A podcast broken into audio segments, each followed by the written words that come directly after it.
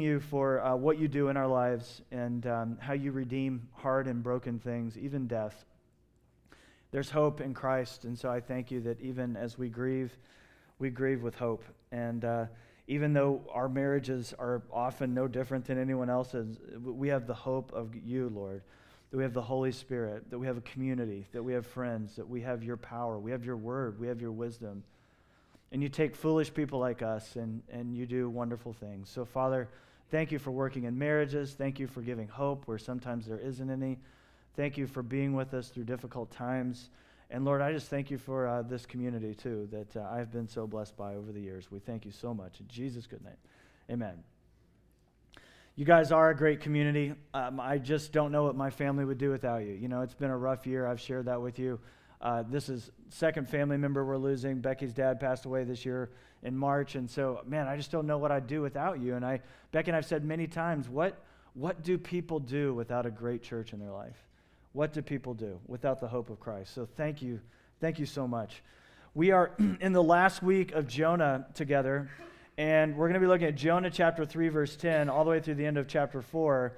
And next either next week or in the next week or two here. And I, I have to like ask for that caveat just because not sure what my travel plans will be with the funeral and so forth. But there's a good chance I won't be here next week. But when we get back together, we're going to be kicking off a new series called Ecclesia or Ecclesia, depending on whether you studied Greek or not. And the word ecclesia is the word for church in the New Testament. We're going to be looking at several different churches throughout the scripture, uh, like the one in Acts, like in Revelation, Revelation and looking at w- what the New Testament says about the church from various churches in the scriptures, 1 Corinthians as well. So we're going to be looking uh, this morning and closing up Jonah, but with the heart uh, to see this that what my big takeaway for us as a community is this that those who offer grace of God the most to others are those who know that they need the grace of God the most.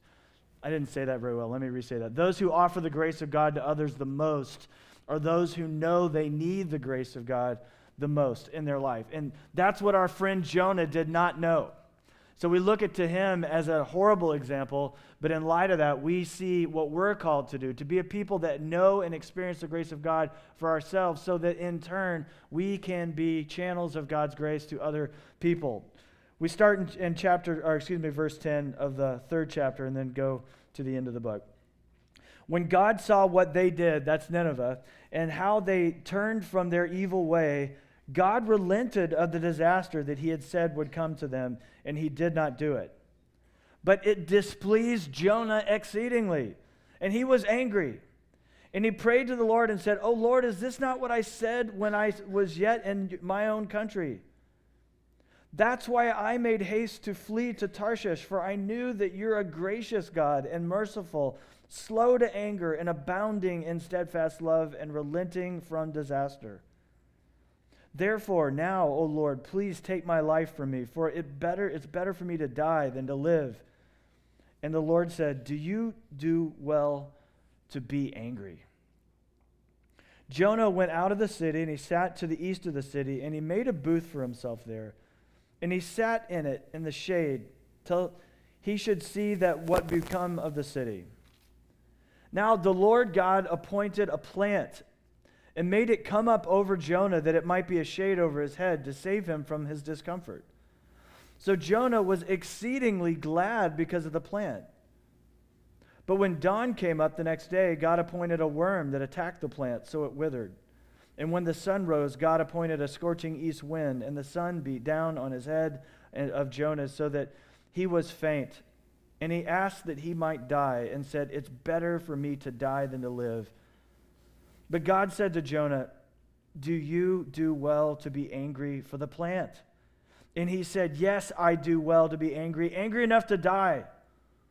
And the Lord said, You pity the plant for which you did nothing. You did not labor, nor did you make it grow, or make it come into being in a night and perish in a night. And should I not have pity for Nineveh, that great city? in which there are more than 120,000 persons who do not know their right hand from their left, and also much cattle. This is the word of the Lord. Our outline this morning is this we see an exceedingly angry man, and we see an exceedingly gracious and loving God. We see an, an exceedingly angry man, and we see an exceedingly loving, patient God. First, our exceedingly angry man, Jonah. The first thing I want us to see about his anger is this true believers can be disappointed and even angry with God. And you need to know that. In fact, it takes a person of faith to actually be angry with God, doesn't it? If you think about it. I mean, to really get a good anger to the living God, the triune God of the Bible, you have to believe that God exists. And yet we often feel so guilty for feeling disappointed and angry at God. But throughout the Old Testament and the New Testament, we see examples of really godly men and women who deal with deep emotion, love, of course, worship and adoration of God, but at times anger and disappointment. And that's what we see in Jonah. Have you been angry and disappointed with God? Could you be honest with somebody else about that reality if it were true of you? Do you feel the need to have to always put on a good face and say, No, I'm not, I, oh, I could never be angry with God. How could I be angry with God? Well, Jonah, the prophet of God, was angry. He wasn't just angry, we see that he was exceedingly angry. Have you been angry and disappointed with God? Are you angry and disappointed with God? Can you admit it? Maybe your dreams have been crushed or never fulfilled in the way that you thought they would be. And the older we get, sometimes the more that's true. Your story perhaps has veered way too off course from the course you set, the map you had laid out, the direction in which you were heading. There's just been too many turns and bends in the road for you to not be angry at God. Maybe really difficult things have happened to you, really hard things and you're angry, you're bitter, you're disappointed. But why is Jonah angry? It's funny and we laugh at Jonah, but it's also really sad. It, but this is a very funny story in a way. But after Jonah went to Nineveh and he preached a one point sermon, if you remember, like usually hellfire and brimstone preachers, they've got two points turn or burn, right? You have that option. But Jonah just said, burn. There was no turn, there was no offer of grace, just you're going to burn. In fact, God's going to overthrow your city in 40 days. He didn't say, if you repent, God will be gracious and turn from his anger. He just said, you will burn. And, and the good news for Jonah was that he wanted them to burn. He's the worst missionary in the history of mission. But to Jonah's dismay, the king of Assyria and all the inhabitants of Nineveh, what did they do? They agreed with God's assessment that they deserved judgment. And they put on sackcloth and they put on ashes and they said, Perhaps this God will show mercy to us. Perhaps the Lord will turn from his anger. And they showed genuine remorse. His greatest nightmare has come true because Nineveh is experiencing a literal citywide revival. The entire city is repenting from their sin and turning to God by faith. Jonah 3:10 When God saw what they did, how they turned from their evil way, he relented of the disaster that he said he would do to them and he did not do it. And this is why Jonah is exceedingly angry. Jonah 4:1 It displeased Jonah exceedingly and he was angry. Our emotions, friends, they're, they're a gift, believe it or not. Anger is not always wrong. Uh, Jesus was angry over things. The Bible says, in your anger, do not sin. So, anger is not necessarily a sinful emotion. All of our emotions are a good gift. But when you have an, an emotion and it's an exceeding emotion, it's an over emotion, it's, a, it's an amplified emotion, you had better take stock of that emotion. If you're grieving and, and it's exceeding grief, if you're angry, it's exceeding. If even if you're giddy with exceed, like at least stop and say, what's going on in my heart and what's leading me to be so happy or so angry or so sad? What's going on? Take care about your emotions. But Jonah's sin was already bad, man. He lacked love for his neighbor. The whole Old Testament said the summary of the law is to love the Lord your God with all of your heart and love your what? Na- uh, your neighbors yourself. Jonah hated his neighbor. And Jonah wanted his neighbors to go to hell, basically. And he's furious because they're not going to. Instead, they get grace, they get the gospel.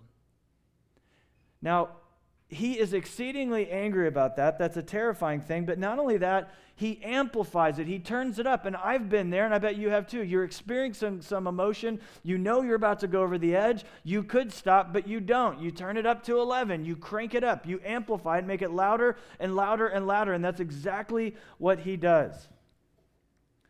Paul Tripp, he's a well known counselor and author and pastor Ask this Who would you want to be judged rather than forgiven? Have you ever thought of that, about that before? I mean, I laugh at Jonah and I think it's hilarious. He's a missionary. He's called to like go to this foreign nation and preach to them, but he hates their guts and it's kind of funny. It's really sad. But the reality is, is there somebody in your life or whole groups of people that you literally would rather that they experience judgment and condemnation from God than have them truly, okay, turn and receive forgiveness. And you do know that in order to receive God's grace and forgiveness, you have to humble yourself in repentance and faith. So the person would have to own up I am a sinful person in need of what God has to offer. And, and still, is there somebody in your heart that you would say, I'd rather them not do that? I'd rather that person not experience the grace of God. I would rather that person not be humbled. I'd rather that person not like bow their knee before the living God and say, Please forgive me, I was wrong. If your spouse or your ex has caused you years, even decades of pain, especially an ex, you might rather they burn than turn. Perhaps. Even if they realize their area, error. You see, it often takes, and they, I know they talked about this at the marriage conference, those closest to us are usually the ones that can hurt us the most. Maybe your parents let you down. Maybe a child even has let you down with their rebellion and their anger and their disappointment. And maybe you'd say, I'd rather them get the full consequence than turn and receive God's grace. Jonah 4, verses 3 through 4, but it said this Therefore, now, O Lord, please take my life from me. It's better for me to die, he says this three different times, than to live. And the Lord said, asking this question, and it's a question for you and me Do you do well to be angry? Do you do well to be angry? Is it good for you to amplify your anger? Is it good for you to take that emotion of anger and then increase it, exceeding anger? Do you do well? I will raise my hand. I will not ask you to raise your hand. Have you ever been exceedingly angry? and you know it's not righteous indignation. You know it is like just straight up, in your face, rebellious anger. Yes, I do. And at times, what I find in that, I, I, get exceedingly angry or disappointed. And when I get there, it's a downhill spiral. You want to stop yourself, but there it gets to a place where you can't. It's like a, the, the snowball headed down the hill. And it's like you're just angry and you let yourself get more and more and more angry. And it's difficult to stop yourself, is it not? And when you get to that place, it's easy to pull away from everybody, to isolate, and throw a pity party. And that's what I love to do when I'm in that place. I will maybe not literally remove myself, but I don't want to talk to anyone. I don't want to think about it. I just want to sit and stew in my anger and just throw a little pity party and get more and more angry and crank it up. This is what Jonah's doing. It says he goes east of the city, right? He walks away from everyone. And, and I kind of envision him going up on a little hill. I have no idea if this is the case, but like he goes up on a hill and he sets up, it says, a booth, which is like a tent. So he takes some twigs, and it's a lame tent, by the way. I mean, this is not REI, okay? This is, this is like twigs and things he's gathered and maybe some dried up dirt and, and leaves. Like, think Bear Grylls level hut. Like, and he's just chilling at the side of the city. And you know what he's doing? He's praying and thinking maybe God will not have mercy. Maybe he's joking and he will bring annihilation to the city like he did to Sodom and Gomorrah. That's what he's hoping for. Sitting there, exceedingly angry. And this next part of Jonah is one of my favorite parts of the whole Bible because it is so funny because the Lord messes with Jonah. Kind of like I like to mess people. Like I hate being this kind of emotion. I hate getting this way. But when you're around somebody you're really close to, do you ever mess with somebody when they're in an emotional like wreck and you're just like, you know, it's just like a little brother picking on them, like, right? how you doing, angry boy? You know, like you're just like, ugh. So God causes a plant, a vine, to spring up overnight. And you can just imagine Jonah having this pity party. He's not eating, he's not drinking, he's just sitting there looking at the city. He's angry. And all of a sudden, this plant comes up and it's big, it's huge. And like it might have been miraculous how quickly it grew. And it's huge and it covers his little booth, this lame little tent thing. And it's providing him shade. And it says in the passage that he is exceedingly glad about the plant. He he's an emotional wreck. Like maybe you are too. Maybe you're in a place like where your emotions are all over the map. Maybe you're just wired that way. This man is unstable. Okay, he has exceeding hatred and anger. He's so angry he wants to die, and now he's exceedingly happy over what? A plant. The simplest of pleasures. A little bit, well, if you live in Phoenix, it could be exceeding. It could be wonderful. He's now exceedingly glad for the plant. and then what does the Lord do? He sends a worm. He appoints a worm, a particular worm, to go and eat the root of the plant so that the plant withers and dies. And then when the sun comes up, the Lord appoints a, a wind to scorch his head. He's probably bald like most handsome men, and he's getting beat down from the sun and the only thing that brings Jonah happiness in this entire story is a stupid plant that lasts a single day. And the takeaway for us all, guys, is this it's pleasure. And you know, if I went around and asked you, like, hey, do you hate the people of Phoenix? You, I doubt very few of you would go, I hate them. I'd rather every one of my neighbors go to hell than to find God's grace. I don't think any of you would feel that way. That's Jonah.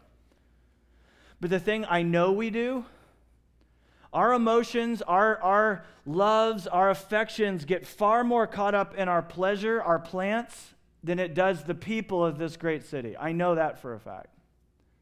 That the reality is that most, your average American Christian, uh, us included, we are often just, and it's not even because we want to be this way, but because of our life and our lifestyle and just our day to day busyness and all the things that we get caught up often more in our pleasure, if you're honest, than we do the people around us, even if it's a simple pleasure like a plant and like a shade.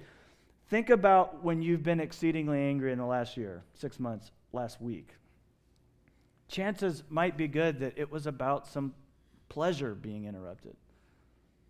Want to see people freak in my house? Turn the internet off and don't tell us you did it.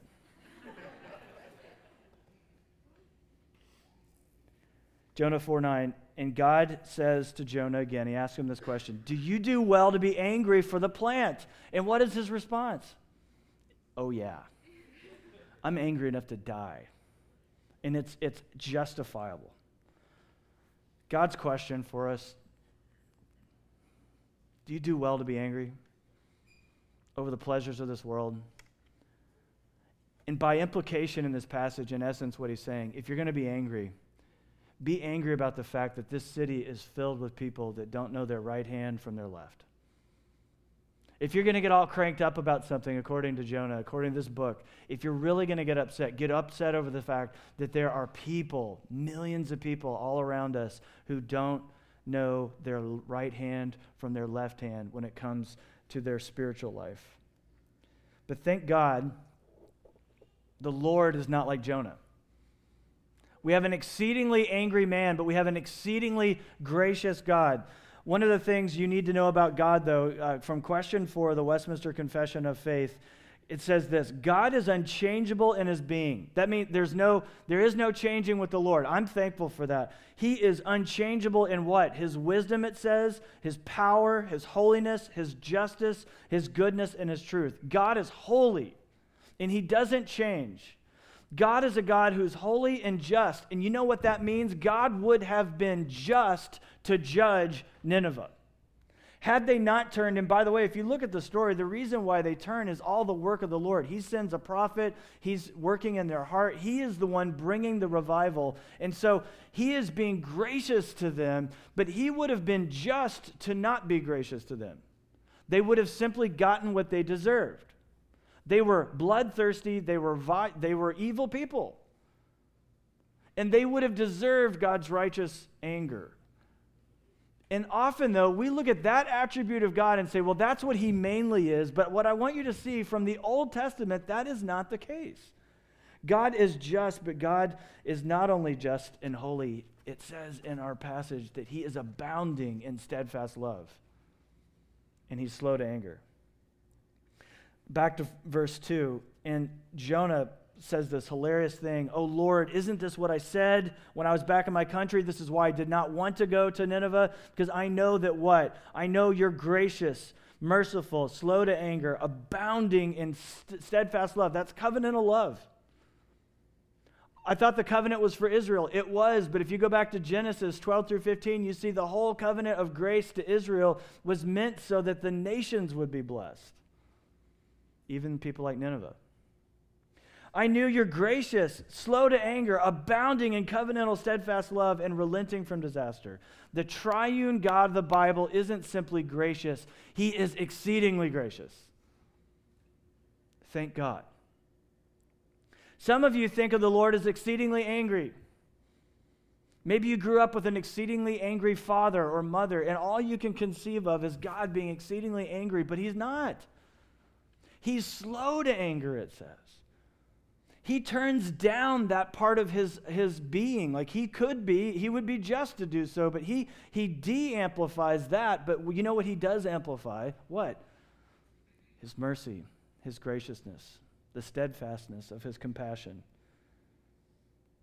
He has anger against sin and injustice, but he doesn't amplify his anger, he amplifies his grace. And without that, friends, none of us would stand. Jonah wanted comfort for himself and condemnation for Nineveh, but thanks be to God, the Lord had compassion for both of them. Because guess who we are in the story, by the way? Some of you, maybe you're not yet a follower of Jesus, and so maybe you're not in that camp. But if you are a part of the church and by you know anyone who loves God and is walking with Jesus, we're, we're Jonah in the story. We are Jonah. We're, we're the people of God. This is a critique of the people of God. Jonah wanted comfort for himself and condemnation for the outsider, but God has compassion for both. Friends, what about this great city that we live in? What about this great city? And, and we're surrounded by people. And I find myself getting exceedingly angry at times just over daily interruptions, uh, my pleasure getting interrupted, or just plans getting frustrated. For a type A kind of control oriented person like myself, that, that's one of the things that I really struggle with. Getting angry over my plan getting interrupted, my, my course, my will, right? This has been a crazy year for my family. I've shared both like big things and small things. Like uh, we've had two major car wrecks uh, this year in our, in our family. One was actually truly major and could have been catastrophic. My oldest son was driving my middle son and another student home from a baseball game, and it was moments away. They got T boned by another car that was driving recklessly and just drove right into our, my, my son's car. And just a second later, it would have hit my son right in the driver's side, and I am convinced he would not have survived. He may have lived, but he would have been maimed for life. And, and that guy that was driving, he said he had insurance, but he did not have insurance. And so we got nothing out of it. And I wasn't carrying collision on the car because it was an older car. So we got nothing. And then I had to go out and buy a new car. And you know what? I did not get angry about it, even in the slightest. I was able to just put it in context. I could have lost my son. Who cares? I will write this check all day. In fact, it, because the car was so safe, I went out and bought an identical car just like it. Just the next day without any anger. But fast forward, like a month or two later, I'm at one of the parking lots in the East Valley. I won't say where exactly, but like it's the, it is known for getting hit. And as I'm inching out of my space in my my Honda Accord, which I love, okay, and like. And I bought it about a year ago, and, and my wife said to me, Now, I hope you take care of this car because I'm known for having a really messy car. But this has been the one car that I have babied. Like uh, the staff makes fun of me for how clean I've kept it. Like I wash it almost every week. I clean it. You know, it's, it's just been, it's been my baby. It's been like a pleasure, you know?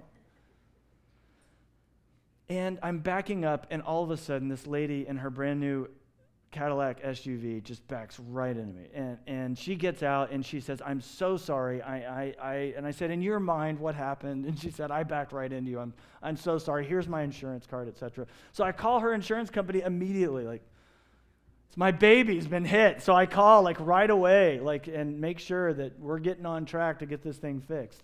She doesn't return the call for the claim for over a month.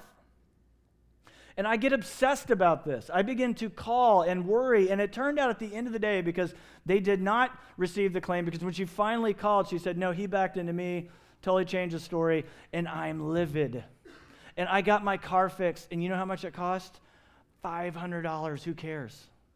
It's just 500 bucks. But for some reason, that got under my skin. And it's like all I could think about. And I got angry and angry. I was angry at her. I was angry at the situation, angry at the injustice of the world over the 500 bucks, who cares? And I, I have to say, in that moment, as I'm calling that insurance company over and over and over with my OCD, you know, and, and pestering them, why isn't she returning the call to make the claim? I cared far more about my comfort in getting that car fixed because my baby had a little dent uh, in, in it, you know, it needed a whole new bumper, but far more concerned about that than the millions of people in this city who don't know their left hand from their right hand. And it's not wrong to want to get your car fixed. It's not wrong to, like, hey, you know, that's a, a small injustice perhaps, but it's nothing. It's nothing compared to the need that exists all around us in this great city. Jonah 4 10 through 11, the Lord said, You pity the plant you didn't create the plant, you did not water the plant, you did not cultivate the plant, and you've got more pity for this plant than you do this people that has 120,000 people in it, the city, and its cattle. And I love how the Lord ends this whole book. It's with a question Should I not have pity on this great city that has 120,000 people and many cattle? God cares. He cares about people. He cares about animals. He cares about the systems of a city. You know what that says to me? The cattle. He cares about your food. He cares about the city's shelter. He cares about the city's economy. He cares about what's happening in the city because it impacts people and they don't know their right hand from their left hand. Should I not pity this amazing city? And if God were speaking to us, and He is, he would ask us, Should I not have compassion for Phoenix with its four and a half million people who don't know their right hand from their left? Phoenix has grown by 1.3 million people since 2000, Metro Phoenix. 1.3 million people, and it's grown over 400,000 people since 2010. That's a lot of people. The Barna Institute ranked Phoenix, the metro Phoenix area, 12th out of the 20th most unchurched and dechurched cities in the United States. 12th. That surprised me. According to them in their research, we are more unchurched than Los Angeles and Portland. That also surprised me. According to the Barna Institute, we are more unchurched, more dechurched than Los Angeles, California, and Portland, Oregon. And should we not care and have pity and compassion for people who don't know their right hand from their left. In Phoenix, in my, I've, I've, since I've lived here, I call Phoenix America on, on crack, basically. It's America amplified.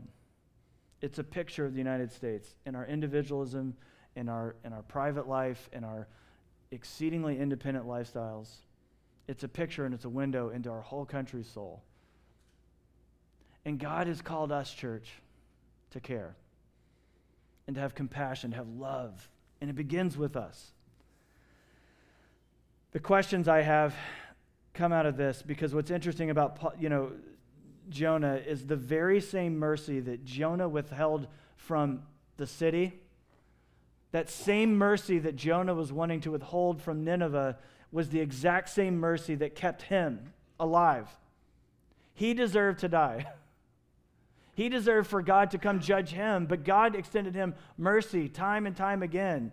He received mercy when he should have received judgment. And friends, again, those who offer the grace of God to others the most are those who know they need the grace of God the most. And so, friends, one of our main theme, themes at New Valley is this to remind us of how much grace we have received so that we in turn become a people of grace to our city and those around us. In your life, are you offering more grace and love or more condemnation or indifference? I'm guessing you fall far more into the indifference category than you do the condemnation side. That's my guess. I know my church pretty well. I don't, I don't meet too many of you that are like filled with, I hate this city, I hate its people, and I want them to be cut off from the life God has for them. I've not met anyone like that. If you are, repent, okay? or go somewhere else, like, because that ain't us. But I do see a lot of indifference. I don't experience a lot of condemnation, but I do. I think we've all grown into indifference and a cold heart because we're busy. And our lives are filled with technology and pleasure and busyness and busyness, busyness, busyness. And it's very easy to become cold hearted towards those around us, whether it's the literal neighbor next door to you or the four and a half million people that live around you indifference, cold heart. And the application for us, church, because that's not our heart.